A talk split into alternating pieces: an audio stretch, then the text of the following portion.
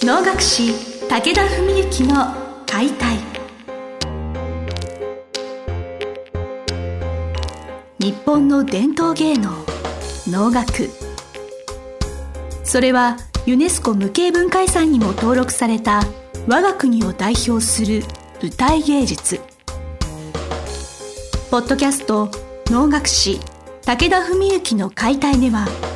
関税流して方として数多くの対局を演じてきた能楽師武田文幸が600年以上の歴史を持つ能楽を優しく解説。能楽師として自らの経験とその思いを語ります。皆様こんにちは。伝統芸能の視点から歴史と現代をつなげる番組武田文幸の解体司会進行の小菅圭一です。文幸先生本日もよろしくお願いします。よろしくお願いします、えーあの若手のなんか視点を務められたということでどうもお疲れ様でございました。ありがとうございました。あの私残念ながらお伺いできなかったんですけどフェイスブックの投稿で、なんか先生がそのいろいろお話しされておりまして国立能楽堂の催しで指定を務めるのが初めてっていうねあ。のこれななんかそういう話も、はいはい。えこれはねあのまあ国立能楽堂の舞台ではい。能を舞ったことはもちろん会会もそうですし、うん。何度かあるんですけれども国立のあの催しっていうのは基本的に結構上の方々が指定を務めるっていうのがもう一つのなんていうのかな基本になってまして具体的に言うとですね重要無形文化財総合指定っていうのがあるんですけれどもまあそれに認定されると、まあ、日本能楽会会員っていう、まあ、能楽協会のもう一つランクがちょっと上というか、まあ、上の方だけが所属する団体がありましてそこに入っているような人以上じゃないと国立の催しでは基本的に指定はつかないんですね。どんなに上手くてもどんなに天才でもどんなにお絵が良くてもっていうのが一応の基本にあるんです。でこの若手能っていう催しだけは、まあ、以前にもちょっとその催しの説明のというかご宣伝の時にお話ししたと思うんですけれどもそういう国立の研修課程をこう卒業した人たちを、まあ、中心としてこれからを担う若手が、まああの舞台に出る、まあ、そういう機会を作るっていうんでこれだけは国立の能楽堂の中でもいわゆる一般的な企画制作部というその催しを作っている部じゃなくて養成係っていう養成課っていうのがあってそのいわゆる育成の方の部門が、まあ、主催というか、まあ、取り仕切ってる催しなんですよね。だから僕はまだ重要無形文化財いただいてないんですけれども、まあ、基本的に40歳以上とあといろいろ芸歴が基本的にあって、まあ、それが大体34年に1回の申請なんですね。まあ順調にいけば近い将来ということになるのかもしれないですけれども、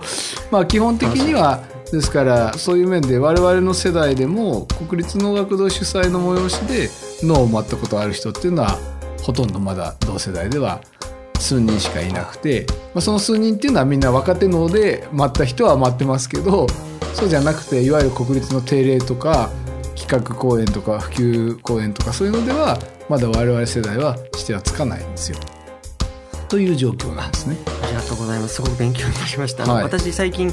やっぱ銀座6の関西能楽堂に足を運ぶ回数が、まあ、なかなか多く、はい国立能楽堂ってし親しく行けて足を運べてなくってやはり舞台の雰囲気とかもやっぱ違いますよねやっぱお客さんの入りとかもねやっぱそのそうですねあのまず収容人数の話で言うと、まあ、国立はマックス入れりゃ630ぐらい入るんで、まあ、銀座の関西の楽堂は480ですから150ぐらいキャパシティの違いがあるんですね。でまあ橋がかりがすごい長いんですよ。でまあ角度もちょっと急というか他の学堂に比べてちょっと縦に近い感じやや斜め度合いが強いというか、まあ、あとやっぱり当然その収容人数が多いということは箱が大きいということなので、まあ、要するに最高列までの距離とかはだいぶ違いますよね。そういうところでやっぱりきちんと声が届くようにっていうこととかやっぱりそういうことは当然ないといけないんだと思うんですけどね。その能楽堂が変わるとその演技とか表現にもやはり多少注意というかより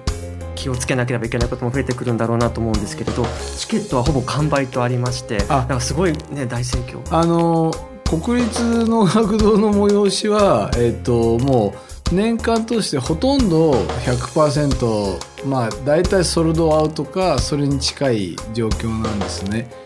でこれはもう実はもう明確な理由がありましてまあ僕がちょっとこの番組でそういうことを言っちゃうのもいささかはばかりはあるんですが値段がめちゃくちゃ安いんですよ。はい。あのもう本当に親元や人間国宝とかそういうもう大御所クラスの方が回れてても一律料金で基本的にもう2桁あ2桁というか違う4桁。要するに1万っていうふうにならないんですね、ええ。もう何千円なんです大体、はい。何千何百円、でまあ大体ほとんどの催しが5000円未満。なのでまあかなりこう基本的にお得な催しなんですよ。あと団体さんをねいっぱい誘致したりとかいろいろそういうこともなさってるんでまあ非常に売れ行きが良いというか。で、まあ、今回はそれでしかも若手能なので、はい。まあ要するに重要無形文化財持ってない役者たちがしてや脇連れまあ囃し方も狂言もそういう感じのメンバーになっていくので、まあ、値段も普段の公演よりさらに安いというような状況。だから僕が直接切符を手配した方っていうのは実は十数名しかいないんですけどもまあでも多分500 560は入ってたんじゃないでしょうかねおそらく。はい。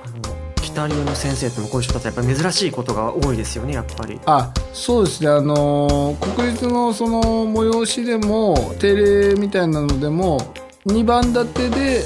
違う流儀の方が舞うっていうことは、まあ、よくあるというか、まあ、むしろ、えっと、同じ流儀のの2番の催しだったら同じ流儀にならない場合の方が多いんですけれども僕ら世代だとそもそも大体舞う会っていうのは例えば所属の関西会とか、まあ、法の会とかねまあ会営会とか文の会とかそういうまだ自主公演とか自分の一門とかその団所属団体の会で舞うっていうケースが多いわけなので、まあ、これはもちろんどなたでもそうなんですけど若いうちは特にそうなわけですね。でこう上になってくるとこう客演みたいのでお囃子の会に呼ばれたり分け方の会に呼ばれたりそうするとこう違う流儀でおの2番みたいなことがよくあるといえばあるんですけどもまあそういう中ではだから僕も今まで他流の方がもう一番の思われてるっていうのは例えば京都の鼓の曽我さんの黒と会で幸男くんこの間道場中言ってもらった幸男くんの初能の時に僕は岩船っていう演目の指定を務めさせてもらってその時もう一番が人間国宝の友枝明夫先生北流の、とかそういうことはあったんですけどまあですから近い世代で僕ともう一番っていうのはは初めての経験だったんですね。で北流のその今回指定を務めた佐藤博康君という人は僕の9つ確か下だと思うんですけどもなんかまだ33歳とかだと思うんですけどね。まああのもう10年以上前からそれこそ曽我さんの鼓の会で一緒になったりして遅くまで、えーお酒を飲んで語らったりしたこともあるようなね。はい。だからまあ番私はまあその催しの依頼をいいただいた時は自分の巻き絹の指定としか聞いてなかったからもう一番が何かも全然知らずにねいたんですけど最初に番組いただいた時にあひろやすくんなんだなと思ってね、まあ、非常に楽しみにあのしてたというわけなんですけど。再会があったという、ははいいあの巻き犬務められて、はい。今先生すごい晴れやかな表情されていて、だからこれだけねいろいろ4月1月から舞台が始まってもうすごくお疲れなんじゃないかなと思ったんですけど全然なんかねそういう感じが。そうですね。あの今来る前治療してきたんであそれは。マッサージ受けてきたんで、はいいや本当あのまあ、それは冗談っていうか、まあ、半分本当ですけども、はい。あのーまあ一応そうですね。大役続きの中でも残すところあと2月13日のね倒木ぐらいになったので大体だいぶはい。あと1個だなっていう感じな感じにはなってます。はい。ようやくあのお休みできる時期がええ。来ればなって私もちょっと思ってはいるんですけど、なんか私私ずっとお話をお伺いしててやっぱり大役続きだと思うんですよね年末、まあ、はい。1月なんかあの特にまあお話もお伺いしたんですけれどなんかそういうなんかお役が続いてる中でやはり精神的とか物理的になんかすごくお疲れの中でどうやってなんかそういうあの気持ちというかそういう精神とかを保ってい続けられるのかなっていうのはすごい気になってなるほどはいまあそれそうですねあのその辺じゃあまたちょっとあ次回にでもはいお話ししましょうか。そうですね、ちょっとお時間も来てしまいましたので、はい、若手の巻き絹が終わった文幸先生から本日はお話をお伺いしました。本日はどうもありがとうございましたあり。がとうございました。